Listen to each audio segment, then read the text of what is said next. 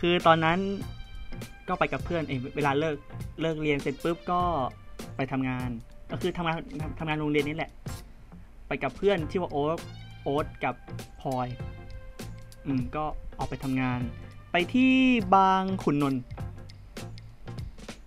พอทำงานเสร็จทำงานโรงเรียนเสร็จปุ๊บโอเค ก็กำลังจะกลับบ้าน คือทางม้าลายของกรุงเทพเนี่ยมันจะมีปุ่ม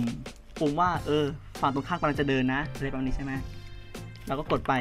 โป๊ะแต่เซนส์อย่างหนึ่งคือย้อนไปตอนมหนึ่ง